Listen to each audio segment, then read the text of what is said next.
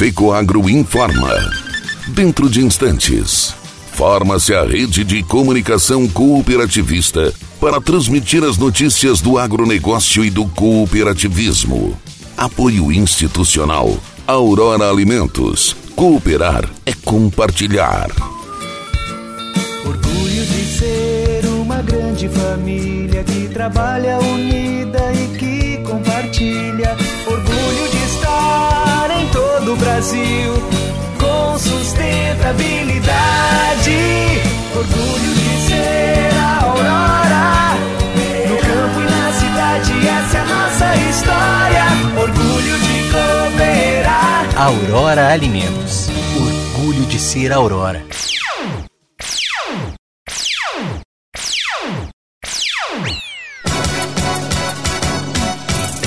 Faesc quer mais diálogo entre laticínios e produtores de leite. Fecoagro 46 anos. Nos últimos anos, prossegue as ações de interesse das cooperativas. Alô, amigos, eu sou René Roberto e estou começando mais um programa Agronegócio Hoje. Jornalismo diário da Fecoagro para os cooperados do campo e da cidade. Ele é nobre e é o máximo, porque seus grânulos são revestidos com uma solução biodegradável de micronutrientes, proporcionando nutrição completa para a planta. O Nobre Max garante uniformidade na aplicação, melhora o aproveitamento dos nutrientes, garantindo mais produtividade e renda. Nobre igual a você, máximo como sua lavoura. Nobre Max é um produto exclusivo da Fecoagro. Peça já na sua cooperativa.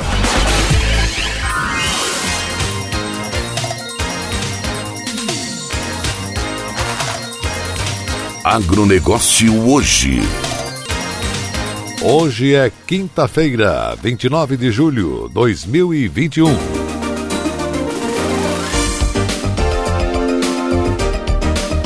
Fecoagro, 46 anos de história no cooperativismo catarinense.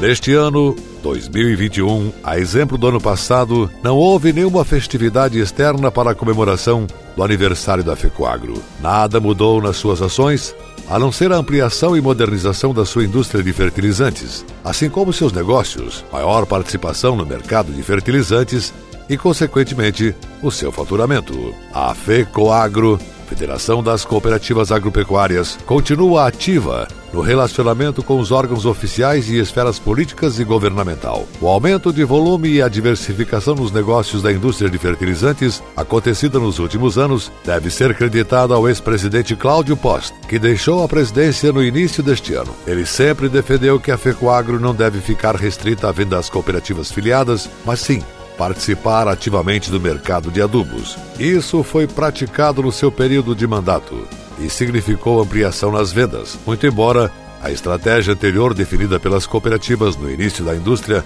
em 2004.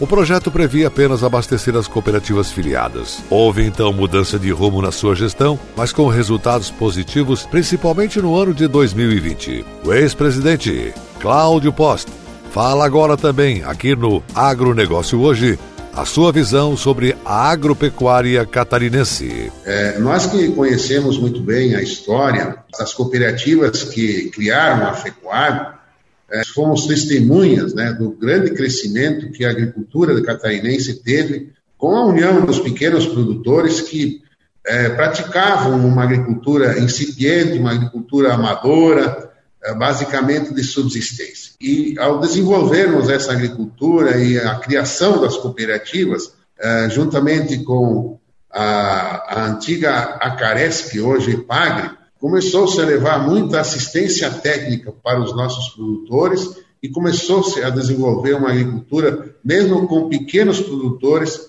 é uma agricultura pujante, que hoje daríamos para para chamar né, de pequenos produtores, mas grandes empresários rurais. E, e, isso está determinado, esse sucesso, eu acho que os números estão dizendo isso, que já que Santa Catarina figura, mesmo com um território pequeno, com uma estrutura fundiária de pequenos produtores, como um grande player exportador. Isso se deve muito ao trabalho de extensão que as cooperativas prestam é, para os nossos associados. Este foi o ex-presidente da FECOAGRO, Cláudio Post.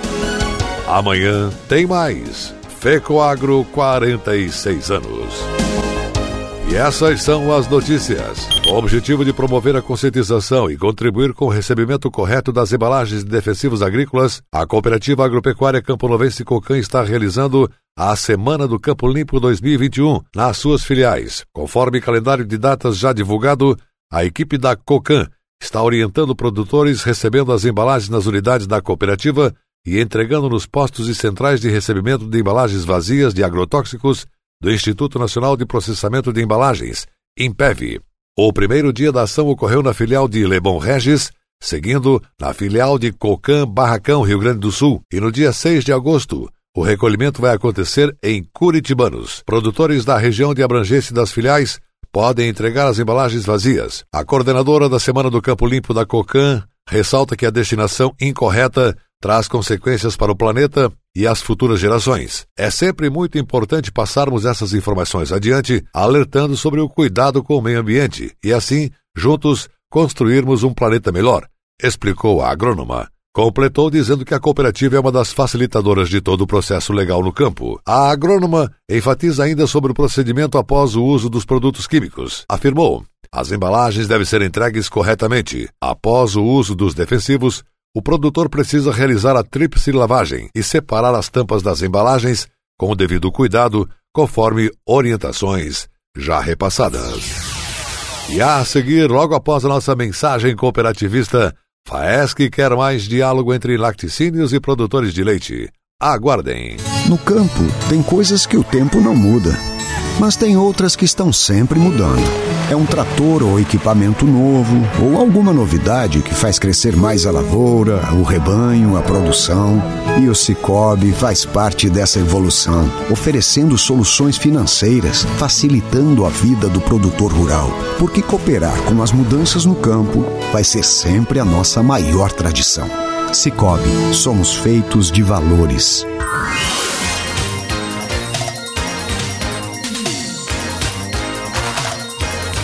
Agronegócio hoje. Muito bem, seguimos com o nosso agronegócio hoje, nesta quinta-feira. E agora atenção para a última notícia. Queda no consumo e o aumento dos custos de produção colocaram mais uma vez em crise a cadeia produtiva do leite. Para superar impasses e estudar propostas para o setor, o presidente da Federação da Agricultura e Pecuária do Estado de Santa Catarina, José Zeferino Pedroso pediu a urgente abertura de uma linha de diálogo entre as indústrias de lácteos e os produtores rurais. O clima entre os dois principais agentes da cadeia produtiva, laticínios e produtores, esquentou depois que as entidades representativas das indústrias publicaram um manifesto relatando as dificuldades do setor e propondo o compartilhamento do sacrifício e sugerindo que produtores, varejo e o governo se juntem ao esforço da indústria na superação deste momento difícil. Os produtores reagirão, sustentando que estão cansados de pagar sozinhos a conta quando o segmento de lácteos não vai bem. Pedroso entende que o momento é de procurar soluções para manter a viabilidade da atividade leiteira e evitar que mais produtores abandonem a atividade. Ele analisa que a queda no consumo decorre da alta taxa de desemprego e da redução da renda das famílias, fatores que impactaram a capacidade de consumo de boa parte da população. De outro lado, o aumento sem precedentes dos principais insumos milho e farelo de soja encareceu a produção de leite. Esse conjunto de variáveis afeta tanto o produtor de leite quanto os laticínios. O presidente da Federação da Agricultura do Estado de Santa Catarina, FAESC, fez um apelo para que os laticínios façam a manutenção dos preços e evitem reduzir a base de pagamento para não ampliar a crise dos criadores e, por outro lado, aprimorem a remuneração por critérios de qualidade. A preocupação de Zezo Pedroso é com as dificuldades à frente. A pastagem de inverno acaba em setembro e inicia o plantio das pastagens de verão logo em seguida. Porém, a previsão de geada generalizada pode piorar a situação dos pastos. A transição entre o fim da pastagem de inverno e a pastagem de verão exige o uso de silagem e de concentrado para ração. Entretanto, muitos produtores não conseguiram fazer silagem. Além disso, o custo do concentrado está nas alturas. Para assegurar um canal de diálogo entre as partes em 2006, a Federação da Agricultura FAESC e o Sindicato das Indústrias de Laticínios e Produtos Derivados de Santa Catarina Cindy Leite criaram um organismo privado para articular e desenvolver a cadeia produtiva do leite em território catarinense, o Conselho Paritário Produtor Indústria do Estado de Santa Catarina, Conceleite. Esse colegiado promove o relacionamento entre os integrantes do sistema agroindustrial lácteo,